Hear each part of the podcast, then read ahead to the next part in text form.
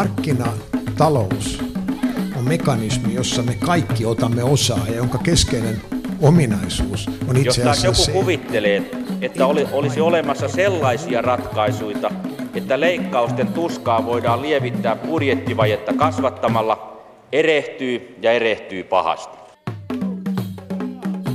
Hyvää päivää, hyvät kuuntelijat. Ja tässä on jälleen, se jälleen pärisee tämä talouden vierakrumpu. Ja vuorossa on siis Mikä maksaa ohjelma. Ja tänään ollaankin sitten aivan talouden ytimessä, kun yritämme ymmärtää taloustieteen ja talousoppien perusteita. Varmasti monia meistä maalikoista aina välillä ihmetyttää se, miten erilaisia ja jopa vastakkaisia näkemyksiä esimerkiksi valtion talouden hoidosta vallitsee. Miksi jotkut vaativat lisäleikkauksia, kun toiset todistavat, että ne eivät juuri nyt ole tarpeen. Näitäkin saloja, jos nyt sellaisiksi voi kutsua, on tänään lupautunut meille selvittämään Aalto-yliopiston professorina nykyään työskentelevä Sixten Korkman. Tervetuloa ensimmäisen kerran Mikä maksaa ohjelmaa. Kiitoksia.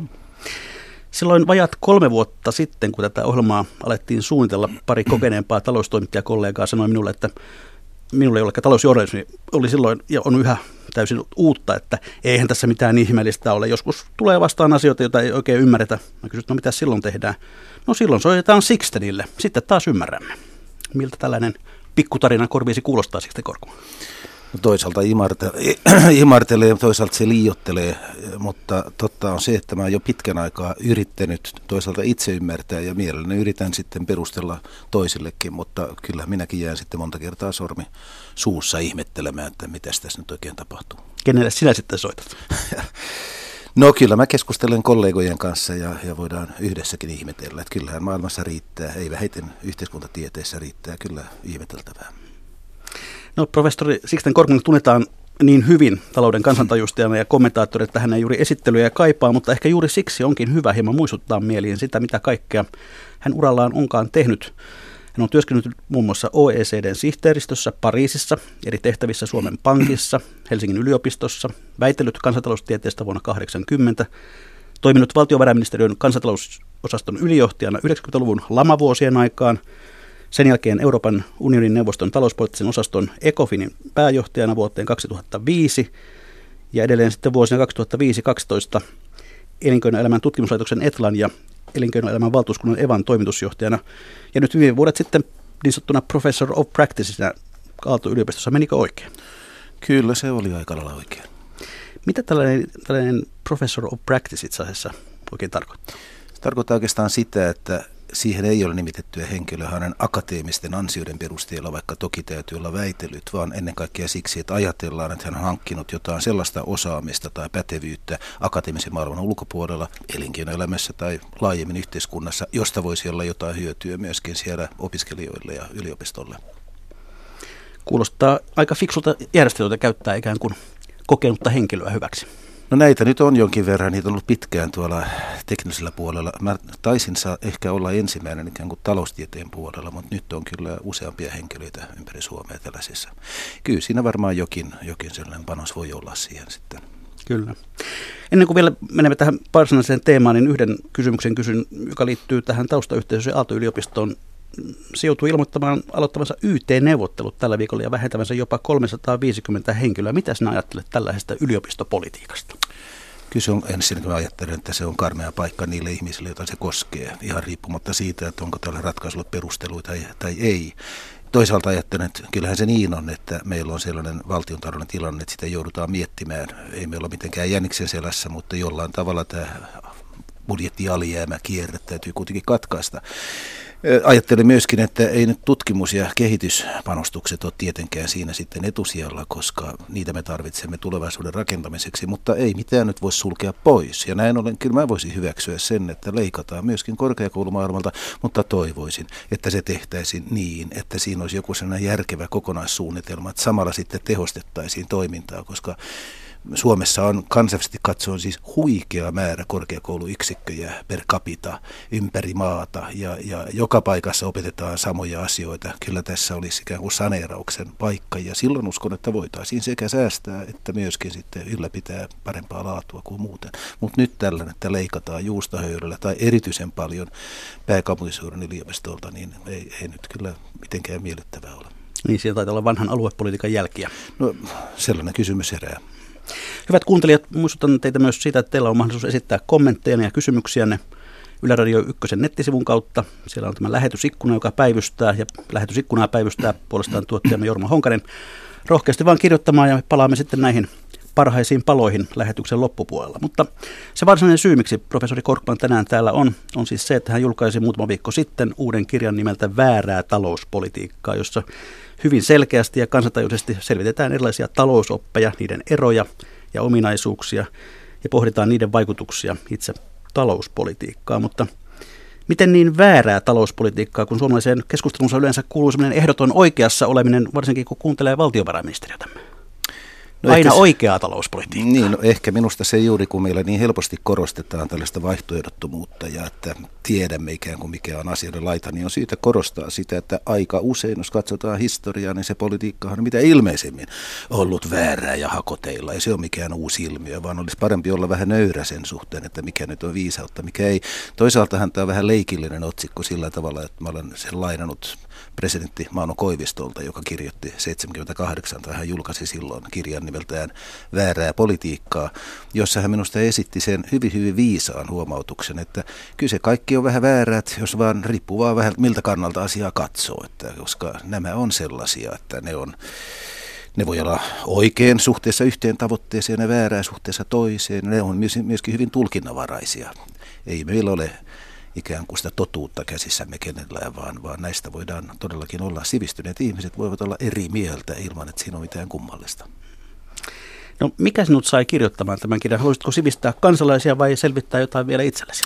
Kyllä mä varmaan haluaisin selvittää itselleni. Tietysti mä toivon, että joku jaksaisi lukeakin, mutta kyllä se varmaan lähtee liikkeelle siitä, että kun mä nyt on ollut jotain mieltä talouspolitiikasta yli neljä vuosikymmentä joskus julkisuudessakin, niin, niin mä oon ruvennut ihmettelemään, että miksi mä nyt sitten oon sitä mieltä, mitä mä oon, mihinkä se, ja sit, miksi, miksi joku toinen sitten, on sitten, saattaa olla ihan eri mieltä, ja mi, miksi me ollaan tosiaan eri mieltä keskenämme, niin onko meillä erilaiset arvot, tai onko meillä erilaiset intressit, että kukin ikään kuin ajattelee omaa lompakkoaan, ja se ohjaa hän ajattelua, mikä muuten ohiminen sanoo kyllä tavattoman tavallista, tai onko se niin, että meillä on erilainen, erilainen ideologia, tai erilainen tietopohja, että ehkä minä olen oikeassa, koska ehkä minä tiedän enemmän kuin hän, tai päinvastoin. Mutta kuitenkin, niin minusta se on ihan mielenkiintoinen kysymys, että miksi me ollaan eri mieltä, koska näähän on kuitenkin aika tärkeitä kysymyksiä, etenkin silloin, kun nämä käsityksemme todella heijastuvat sitten harjoitettuun talouspolitiikkaan. No nyt meillä on kolme varttia aikaa yrittää selvittää, että mikä on sitten tuo vastaus.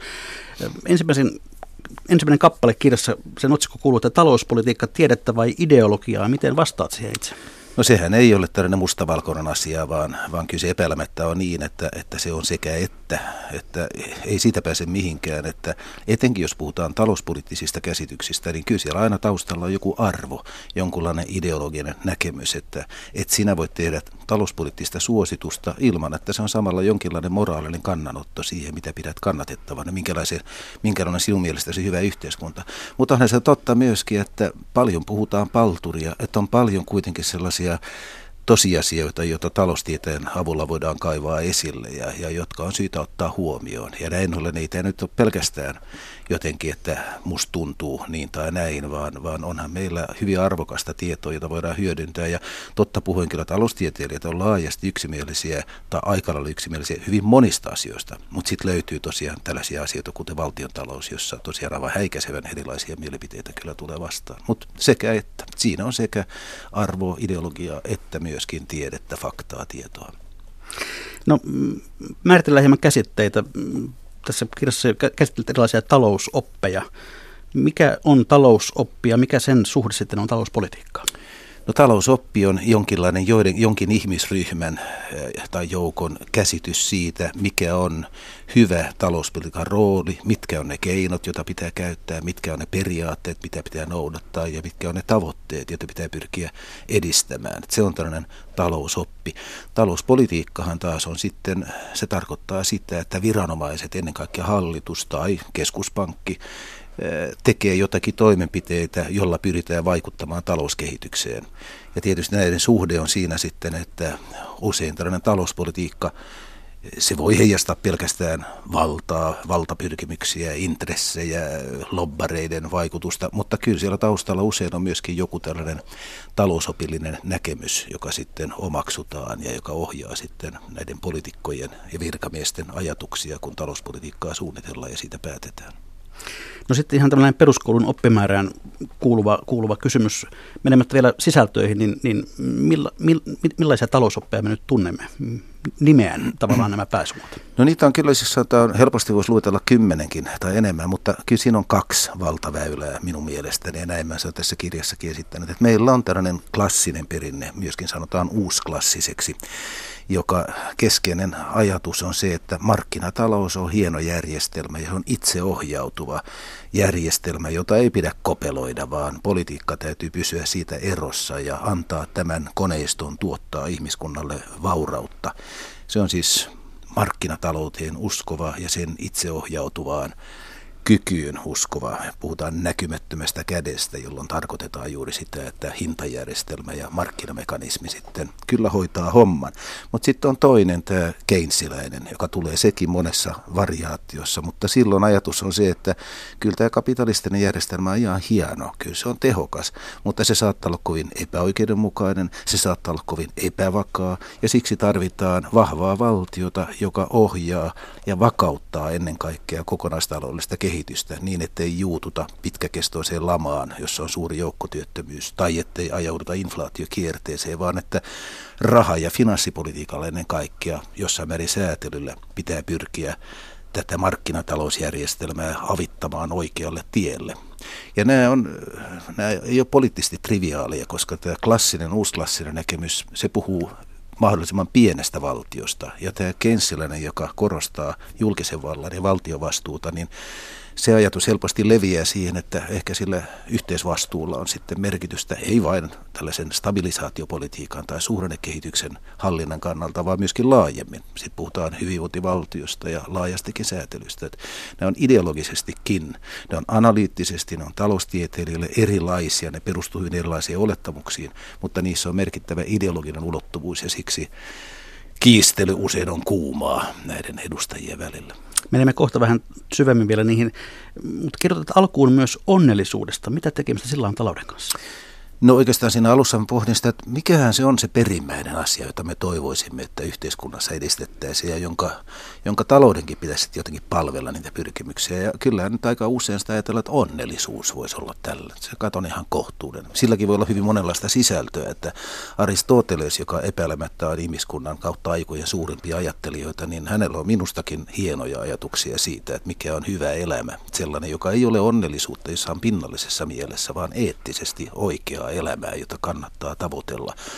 Mutta sitten on myöhempiä niin sanottuja utilitaristeja, ja niitä on tänäkin päivänä, jolla on vähän tällainen hedonistisempi tai sellainen käsitys, että onnellisuus on sitä, että syö hyvin ja nauttii elämästään, ja se on vähän pinnallisempi käsitys, mutta kyllä kai silläkin on aika suuri merkitys tänä päivänä. Sitten on muita, me voimme korostaa myöskin vapautta, me voimme korostaa monia muitakin asioita. Käytännössähän kuitenkin käy usein niin, että kaikki poliitikot vaan haluaa kasvattaa bruttokansantuotetta, että siihen se nyt sitten usein pelkistyy, mutta kyllä siellä perimmäisenä tavoitteena on monia muita, joita voi pohtia, ja yritän tuossa jonkin verran kaivaa esiin.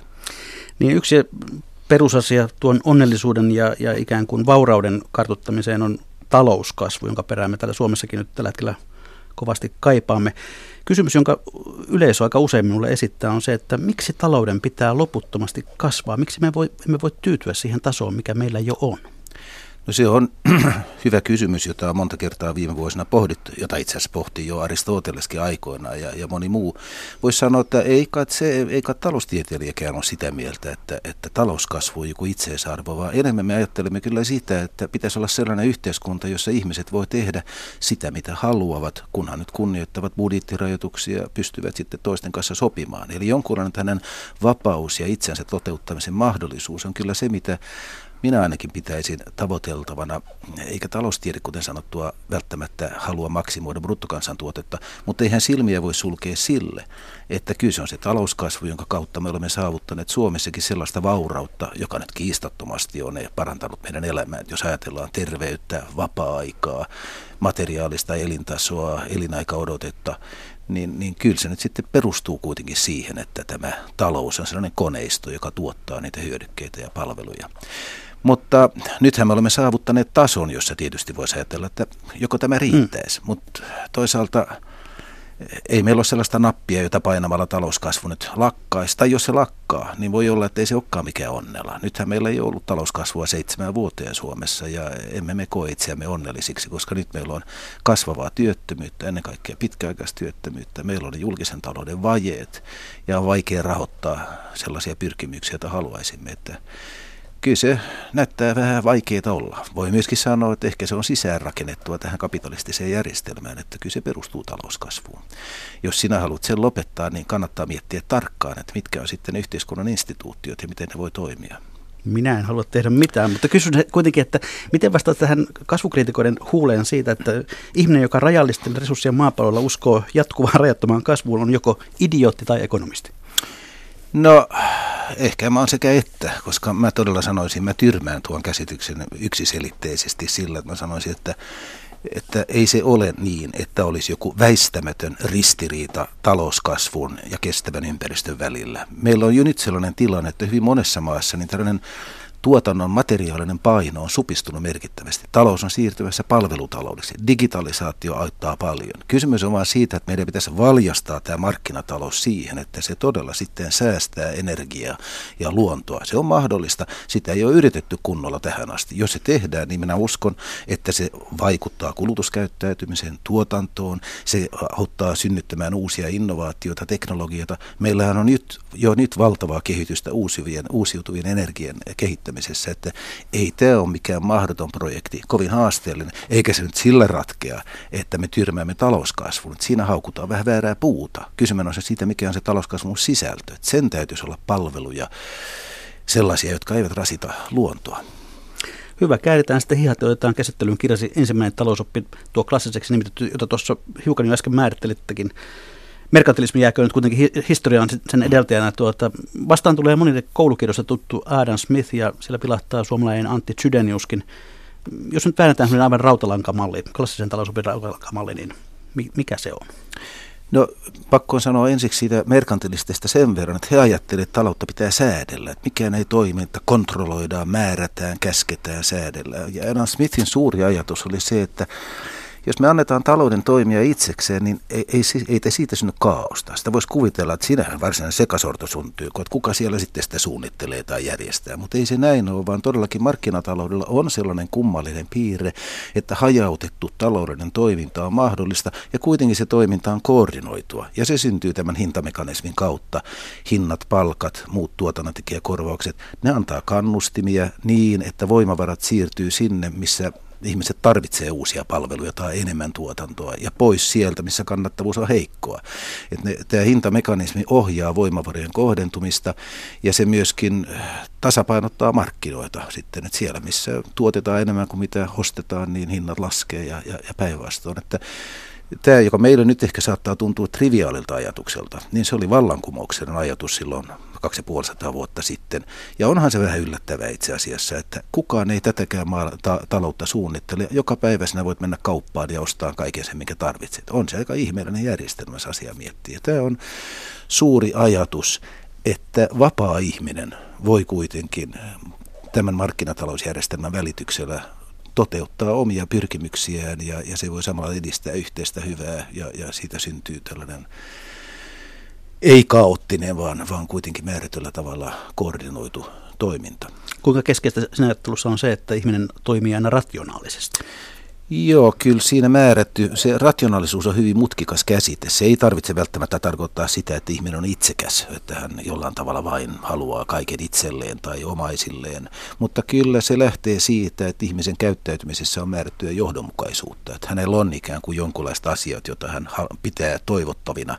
Mutta hän saattaa hyvin olla vaikkapa hyvin tällainen antelias muille, että ei, ei, ei tämä rationaalisuus tosiaan sitä ei pidä sotkea itsekkyyteen, mutta määrätty johdonmukaisuus siinä hänen, hänen preferensseissään tai siinä hänen mieltymyksissään, mitä hän pitää tärkeänä, niin se on kyllä osa tätä. Kuten on sitten myöskin se, että ne markkinat tosiaan on jollain tavalla toimivia, mikä ei ole itsestäänselvyys. Tähän klassiseen ajatteluun liittyy tämmöisiä termejä muun muassa kuin yövartija, valtio ja laissez-faire.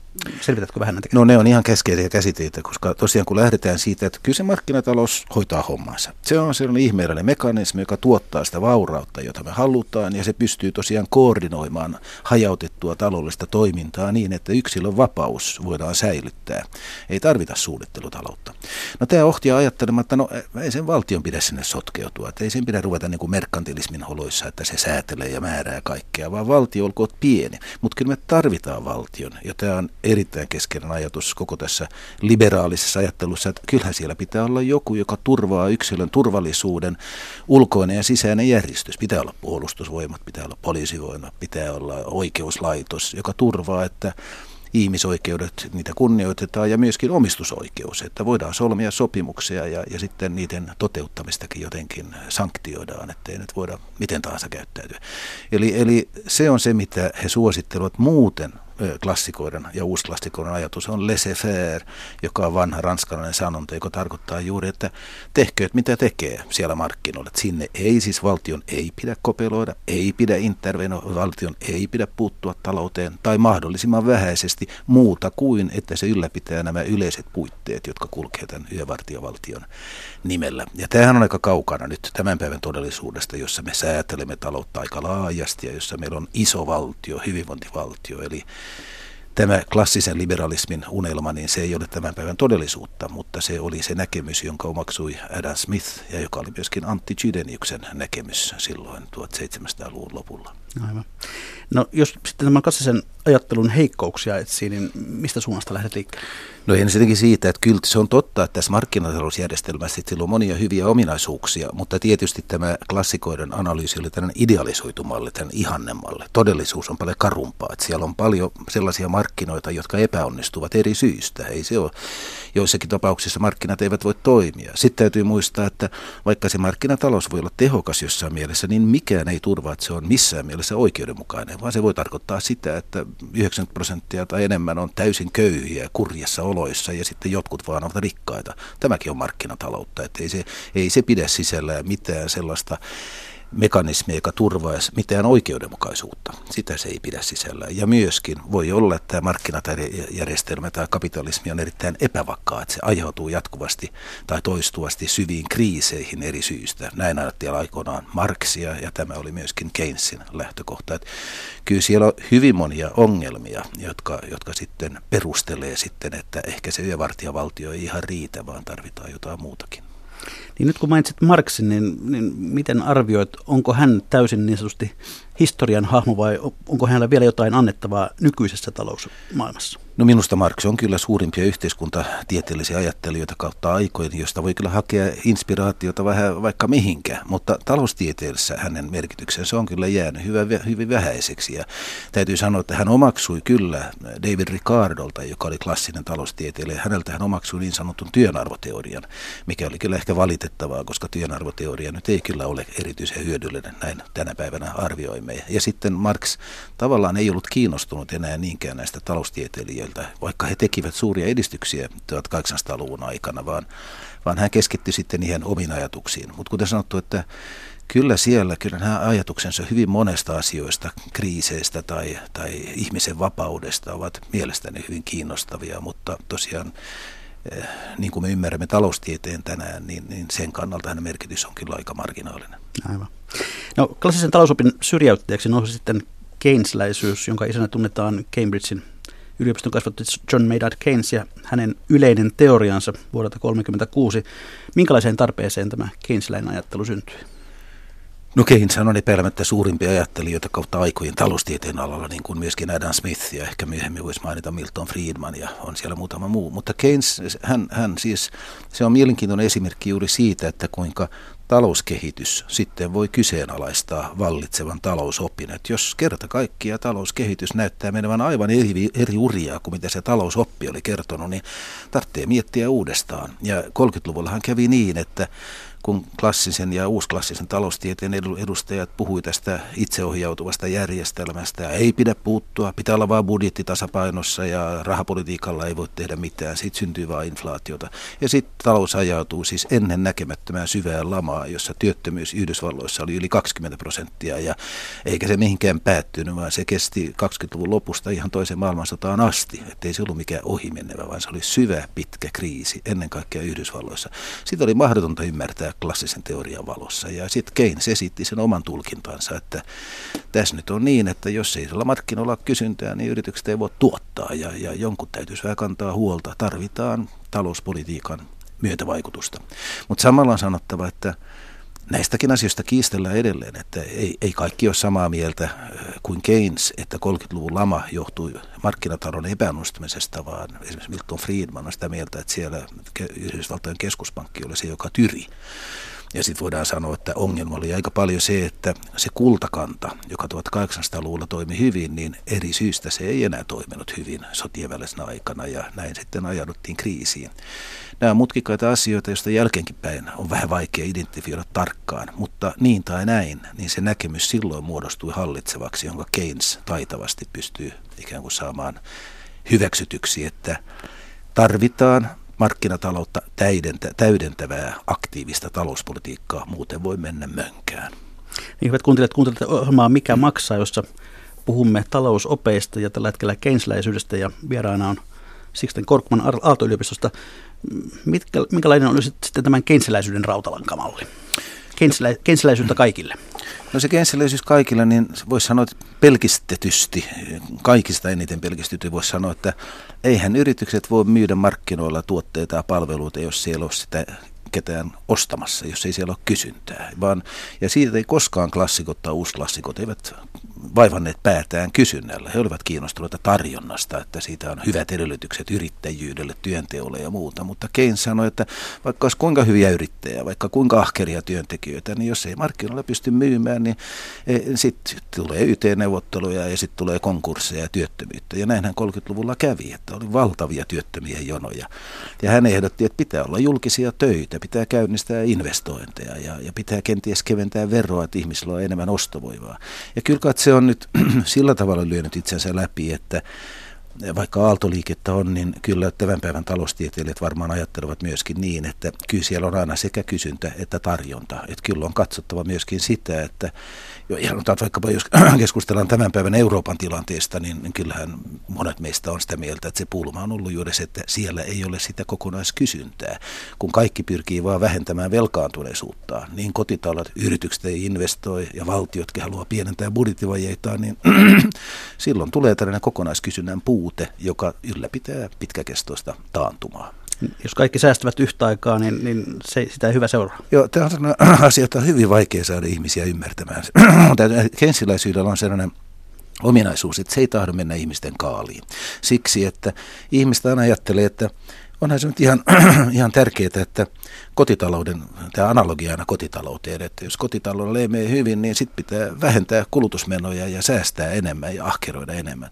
Ja kensiläisyys näyttää sanovan jotain vähän päinvastaista. Että se sanoo, että jos taloudessa on taantuma, niin sitten jonkun pitäisi törsätä vähän ja käyttää vähän enemmän rahoja. Ja siinä on ihan järkevä ajatus, että eihän Virtanen saa työtä, jos Lahtinen lopettaa kulutuksensa, ainakin jos Lahtisia on riittävän monta. Että jollain tavalla se, mitä minä se, mitä, mitä minä myyn, mistä tuloja ne saa, niin jonkun täytyy ne ostaa. Meillä on tällainen keskeinen riippuvuus. Jos kaikki haluaa vaan vähentää velkointoisuutta ja leikkaa kulutusta ja investointeja, niin tosiaan se summa summarum, joka siitä syntyy, on se, että koko talous on pitkäkestoisessa taantumassa. Mutta tämä on ajatus, joka on hyvin, tämä on aika abstrakti ajatus, ja tämä on ajatus, jota on hyvin vaikea saada ihmisiä ikään kuin ymmärtämään. Siksi ihmiset hyvin usein suhtautuu torjuvasti kaikkiin elvytysvaatimuksiin ja kokee, että sehän täytyy olla tyhmää, kun ei se oikein päde kotitaloudesta sitä velaksi elämistä. Se on sitä velaksi elämistä ja se on vastuuttomuutta, se on moraalisesti väärää.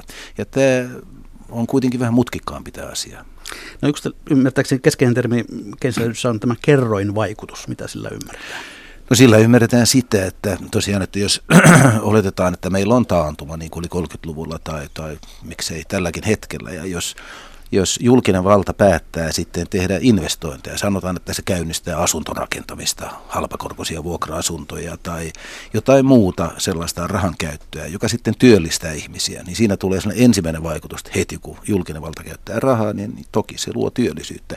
Mutta sen jälkeen niin siitä sitten ihmiset saa tuloja ja kun ne niitä tuloja kuluttaa, niin sitten kulutuskysyntä kasvaa ja sekin parantaa kotimarkkinoiden tilannetta. Että se säteilee aika laajasti ja se kokonaisvaikutus voi olla paljon suurempi kuin mikä oli se alkuperäinen ruiske ikään kuin. Sama koskee vientiä. Jos vienti lähtee vetämään, niin se on hyvää vientiteollisuudelle, mutta kyllä se leviää sitten myöskin kotimarkkinoille, niin että kaikki sitä hyötyy. Et meillä on aina, kun tulee joku tällainen kysyntäimpulssi, eli vienti tai joku muu lähtee vetään tai julkiset investoinnit, niin niin se ei ole vain se yksi tapahtuma, vaan sitten välillisesti niin se vaikuttaa koko kansantalouteen ja tosiaan se kerrannaisvaikutus voi olla jopa merkittäväkin olosuhteesta riippuen. No elvytystä vaativat taloustieteilijät leimataan nykyisessä keskustelussa usein vasemmistolaiseksi. Onko Keynesläisyys vasemmistolaisuutta? No sehän on kummallista, koska Keynes itsehän oli, niin kuin hän sanoi, moderately conservative, eli hän oli melko konservatiivinen henkilö.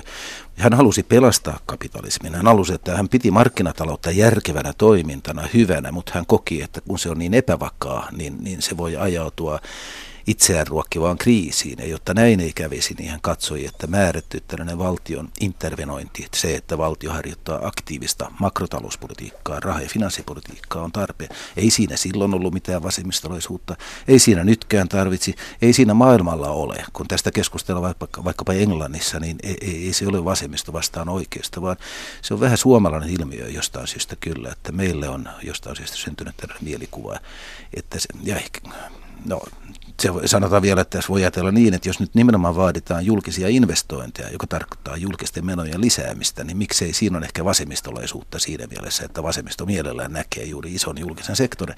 Mutta mehän voidaan elvyttää myöskin keventämällä verotusta, niin kuin Ronald Reagan teki, eli annetaan ihmisille enemmän ostovoimaa käsiin sillä, että ei veroteta niin paljon. Ja sellainen elvytys, niin tokkopa se on vasemmistolaista, eiköhän se ole pikemminkin oikeistolaista. Että kyllä tässä on, on ehkä syytä pitää olla vähän varovainen sen, että sillä, että leimaa nyt antaa jotain poliittista leimaa näille.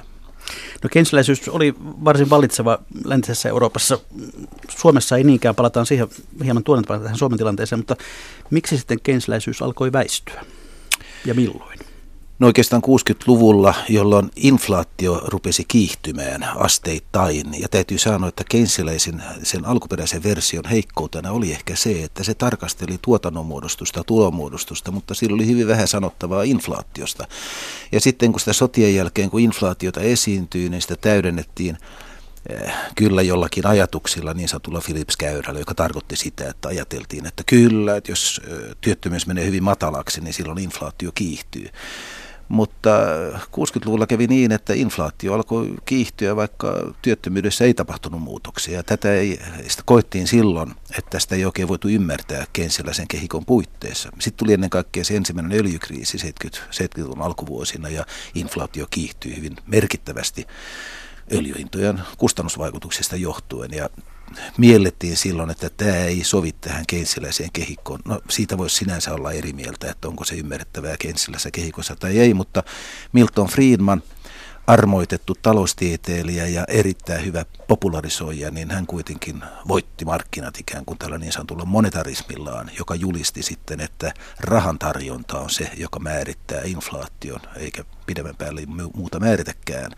Ja hän kritisoi ankarasti keinsiläisyyttä ja, ja se jäi sitten altavastaajaksi ja menetti asemiaan 60-70, ennen kaikkea 70-luvun aikana ja 80-luvulla.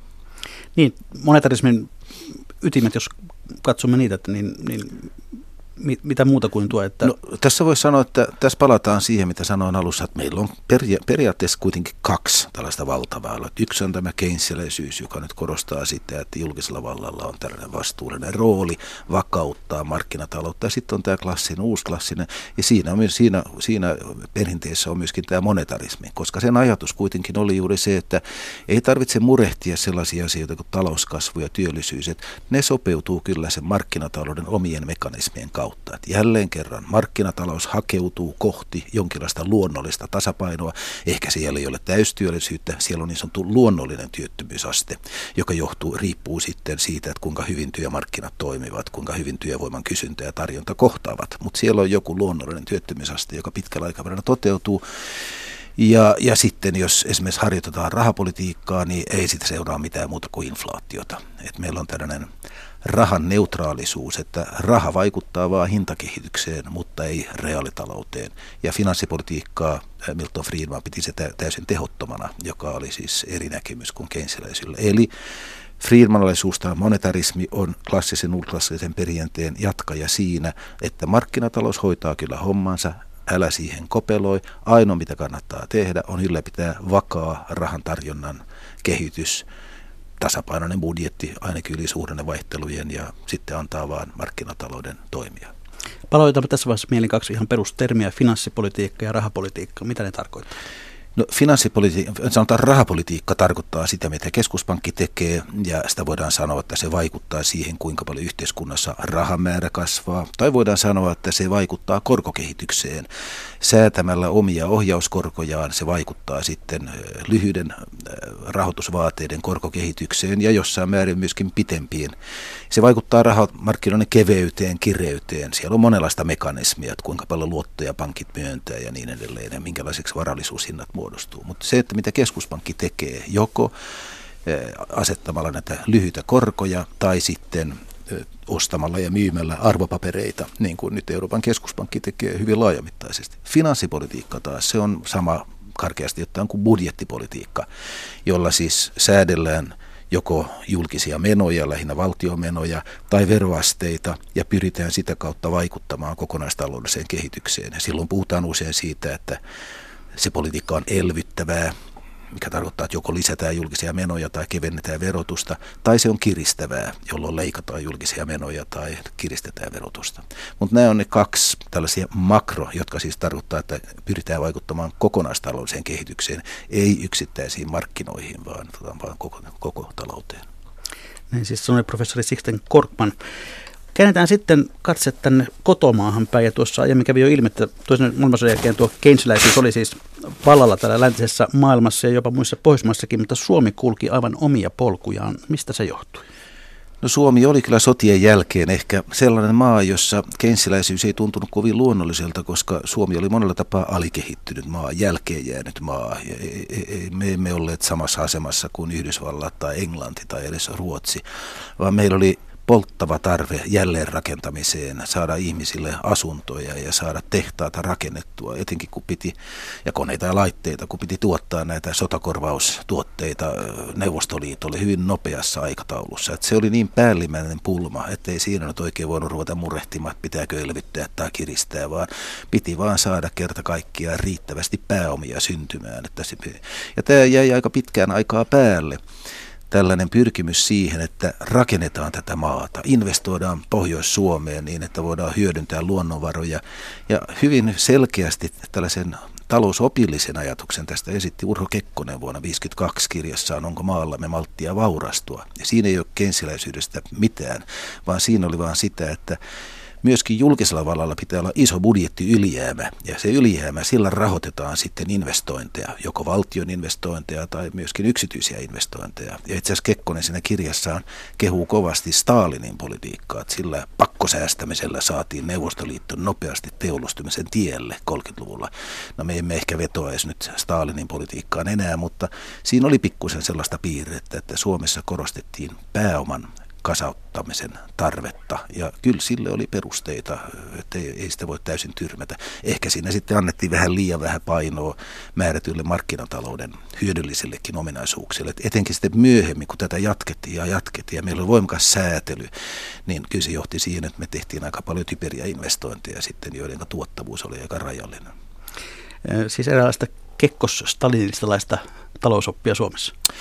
No näin on jälkeenpäin kyllä vähän arvioitu, että sellaistakin, sellaistakin oli joskus, mutta ei nyt pidä liioitella, mutta, mutta tosiasiahan on, että aika pitkään Suomessa oli ennen kaikkea rahoitusjärjestelmä voimakkaasti säädelty ja tosiaan, että valtiovalta ajoi systemaattisesti aika suuria ylijäämiä, vaikka sitä ei silloin ehkä täysin ymmärretty, koska tilinpito oli silloin vähän toisella tavalla järjestetty. Mutta kyllä me Suomessa valtio oli osa sitä järjestelmää, jota kautta pääomaa saatiin tähän maahan syntymään. Ja se oli järkevää lähtökohtaisesti, mutta jossain vaiheessa se meni sitten liian pitkälle. Meidän investointiaste oli aivan tolkuttoman korkea. Ja sehän tarkoitti sitä, että me luovuttiin kulutuksesta vähän enemmän kuin mikä ehkä olisi järkevää, että olisi ollut parempi silloin jo korostaa, että niiden investointien pitää olla myöskin tehokkaita, tuottavia. Että ei riitä, että investoi vaan, vaan tosiaan pitää miettiä kuinka. Olisiko siis pitänyt katsoa hieman rohkeammin länteen? No voi olla, että silloin jonkin verran aikaisemmin ja tähän kyllä, kyllä tämä toki esiintyy kriittisiäkin puheenvuoroja, joissa tätä korostettiin, mutta, mutta kesti aika kauan ennen kuin sitten hakeuduttiin. Voisi sanoa, että joskus ehkä 70-luvun lopun jälkeen, ja siinä ehkä tämä Korpilampi on jonkunlainen vedenjakaja, niin ruvettiin kyllä miettimään, että onko tämä nyt ihan järkevää. Mutta silloin tähän liittyy myöskin sitten tämä valuuttakurssipolitiikka, joka oli myöskin yksi osa tätä kokonaisuutta. Iso D. Kyllä iso D, eli nämä devalvaatiot, joita mm. silloin tehtiin. Jos nyt katsomme taaksepäin tätä mennyttä sanotaan puolta vuosisataa, joku kirsikin nimi on tuo väärää talouspolitiikkaa, niin, niin mitkä nähdäksesi ovat olleet ne suomalaisen talouspolitiikan suurimmat virheet? menneenä vuosikymmenä? No itse asiassa suomalainen talouspolitiikka on, jos mennään ihan historiaan, mä luulen, että voisi sanoa, että siellä on yksi keskustelu, jota on käyty viime aikoinakin lehtien palstoilla, että kuinka se oli silloin 1860-luvulla, kun meillä oli laajasti nälkäkuolemaa, että oliko siinä myöskin itse asiassa talouspolitiikalla. Eh, kun ei ostettu viljaa. Kun ei ostettu viljaa ajoissa. Mutta jos nyt jätetään se eh, taakse, niin täytyy sanoa, että sotien aikana Suomi pääsi tästä 30-luvun lamasta aika vähin vaurioin. Tai kyllä ne yhteiskunnalliset vauriot oli suuria, koska silloin ei ollut mitään sosiaaliturvaa, mutta kokonaistuotannon kehitys ja työllisyyskehitys oli kansainvälisesti katsoen aika suotuisa, mikä osittain johtuu siitä, että me luopuimme, luovuimme, luopuimme tuota kullasta aika nopeasti kultakannasta ja annoimme markan devalvoitua ja se helpotti elämää. Sotien jälkeen myöskin mä puolustaisin kyllä tätä, tätä Kekkosenkin ajatusta siitä, että pääoman akkumulaatio, kasvupolitiikka oli keskeistä. Että vaihtelut olivat valitettavan suuria Suomessa, siellä on eri syitä ja ehkä niitä olisi pitänyt yrittää hillitä vähän. Siinä epäonnistuttiin, mutta kasvu oli kuitenkin etenkin ensimmäisenä vuosikymmenenä kyllä hyvin suotuisa. Kyllä minusta se pulmallinen periodi sitten ehkä on, kun tullaan tähän 90-luvun lamaan, että kyllä minusta tämä 90-luvun lama niin aika monelta osin kuitenkin oli talouspolitiikan epäonnistumista. Eli mm, osattiin lukea äh, ikään kuin ajan merkkejä huonosti, tulevien aikojen merkkejä huonosti. Kyllä se voi, monella tapaa täytyy suhtautua siihen ymmärtäväisesti, koska täytyy sanoa, että siinä oli monella tapaa, voisi sanoa sitaateessa huonoa onnea. Myöskin voisi sanoa, että se on helppo olla jälkiviisas. Että jos mä nyt sanon esimerkiksi, että tuot, tuolla 80-luvulla, niin olisi pitänyt jollain tavalla – viivästyttää sitä pääomaliikkeiden vapauttamista ja rahoitusjärjestelmän säätelyn purkamista, joka sinänsä oli väistämätöntä eri syistä, sekä kansainvälisistä syistä että teknologian, informaatioteknologisista syistä. Että pakko sen oli joskus tapahtua, mutta se tapahtui vain onnettoman ajankohtaan, eikä se saanut sitten tukea muista toimenpiteistä, vaan se johti sitten tällaiseen äh, pankkien tolkuttomaan käyttäytymiseen ja valtavaan luotonantoon ja siitä syntyy kuplia ja kun ne puhkes, niin syntyy sitten valtava kriisi ja lama. Ja sitten myöskin tämä meidän sitominen, ehkä tämä sitoutuminen, hirttäytyminen suorastaan tällaiseen yli arvostettuun vahvaan markkaan, niin ei, ei, ei se nyt kyllä minusta millään tavalla sitä ei voi pitää järkevänä, että kyllä siellä virheitä tapahtuu, jota on helppo nyt sitten moittia jälkikäteen. Ja voisi sanoa, että tällainen jälkiviisaus on nimellä. Ja toisaalta täytyy sanoa, että kyllä historiallinen tarkastelu on systematisoitua jälkiviisautta ja siinä ei pidä olla ikään kuin tehdä vääryyttä niitä ihmisiä kohtaan, jotka joutuivat kaoottisessa tilanteessa ilman kunnon informaatiota tekemään päätöksiä. Mutta totta kai meidän täytyy kuitenkin yrittää katsoa, että voimmeko me oppia ja voimmeko edes ymmärtää, mitä silloin tapahtui. Niin siis talouteen ja talousmiehiin yleensä liitetään tämmöinen ääretön rationaalisuus ja, ja he tietää, miten asiat on kylmät numerot sen kertovat, mutta kuinka paljon ö, talouden kriisejä selvit, selittää sattuma ja onni tai onnettomuus? Kyllä sitäkin aika paljon täytyy sanoa, että jos otetaan vaikkapa se suuri lama, joka meillä oli siis 90-luvun lama, niin eräs amerikkalainen tutkimus, jota luin tässä hiljattain, joka oli suorastaan American Economic Review aikakauskirjassa, joka on maailman merkittävimpiä aikakauskirjoja, niin siinä selitetään, että Suomen lama silloin 90-luvun alkuvuosina pääasiassa johtui Neuvostoliiton romahtamisesta, joka tietysti on meidän kannalta huono onnea ikään kuin, tai siis eikä kukaan meistä nyt valita sitä, että Neuvostoliitto romahti päinvastoin, se oli paras uutinen pitkiin aikoihin, mutta talouden kannalta niin se ajankohta oli mahdollisimman huono meille ja se aiheutti meille suuria ongelmia. Ja tästä ei ole vaikea syyttää sitten Suomen hallitusta tai Suomen pankkia, vaan, vaan tässä tavalla voisi sanoa, että sattumalla oli, oli tekemistä asioiden kanssa. Kyllä sillä aina merkitystä on, mutta itse mä olisin kyllä sitä mieltä kuitenkin, että se oli vaan tällainen lisätekijä ja että kyllä ne ehkä suurimmat pulmat silloin kuitenkin syntyi ikään kuin meidän omien tekemisimme tai tekemättä jättämisiemme seurauksena. No näitä kahta johtavaa talousoppia olemme tänään, tänään tässä purkaneet. Jos katsotaan tämän päivän talouskeskustelua, tämän päivän talouspolitiikkaa, niin mikä on niiden suhde tämän päivän talouspolitiikassa? Kyllä ne on edelleen mukanamme tässä oli välillä jo sellainen hyvin laaja konsensus e, tuossa 2000-luvun alkuvuosina ennen kaikkea, jolloin nämä eri lähestymistavat ikään kuin näiden lähentyivät toisiaan nämä näkemykset ja oli olemassa tällainen konsensus siitä, että nyt me olemme löytäneet viisasten kiven, nyt me olemme yksimielisiä siitä, että miten talouspolitiikkaa pitää harjoittaa. Mutta sitten tuli tämä globaalinen finanssikriisi, joka on ollut tavaton järkytys, koska sitähän ei kukaan ennustanut juurikaan kukaan. Aina löytyy joku, joka oli ikään kuin näkevä, näkevinään sen, mutta laajasti ottaen. Ja sitä oli vaikea ymmärtää. Ja täytyy sanoa, että niin kuin määrätyt talousnobelistit ovat korostaneet, niin on sen piinallista, jos, jos ikään kuin tapahtuu sellainen kriisi, jota paitsi että sitä ei, pysty, ei pystytä ennakoimaan, niin sitä ei oikein pystytä edes ymmärtämään sen vallitsevan talousopin puitteissa. Ja näin, näin siinä vähän ikään kuin oli. Ja sen takia täytyy sanoa, että kyllä se pelikenttä on nyt aika avoin. Kyllä makrotalous opillisesti on nyt vähän hakusissa, että kyllä nyt, nyt ikään kuin etsitään. Ei nyt täysin, mutta enemmän kuin muut taloustieteen alat, jossa on aika laajasti kuitenkin etabloituja, yhteisesti omaksuttuja näkemyksiä, niin kun puhutaan näistä kriisiasioista ja, ja siitä, mikä on talouspolitiikan rooli, niin niin tässä on erimielisyyttä. Sehän heijastuu siihen, että Yhdysvalloissa on käyty kovaa kiistaa siitä, että onko siellä elvytetty liikaa tai liian vähän finanssipolitiikassa. Siellä kiistellään myöskin keskuspankin asemasta ja roolista.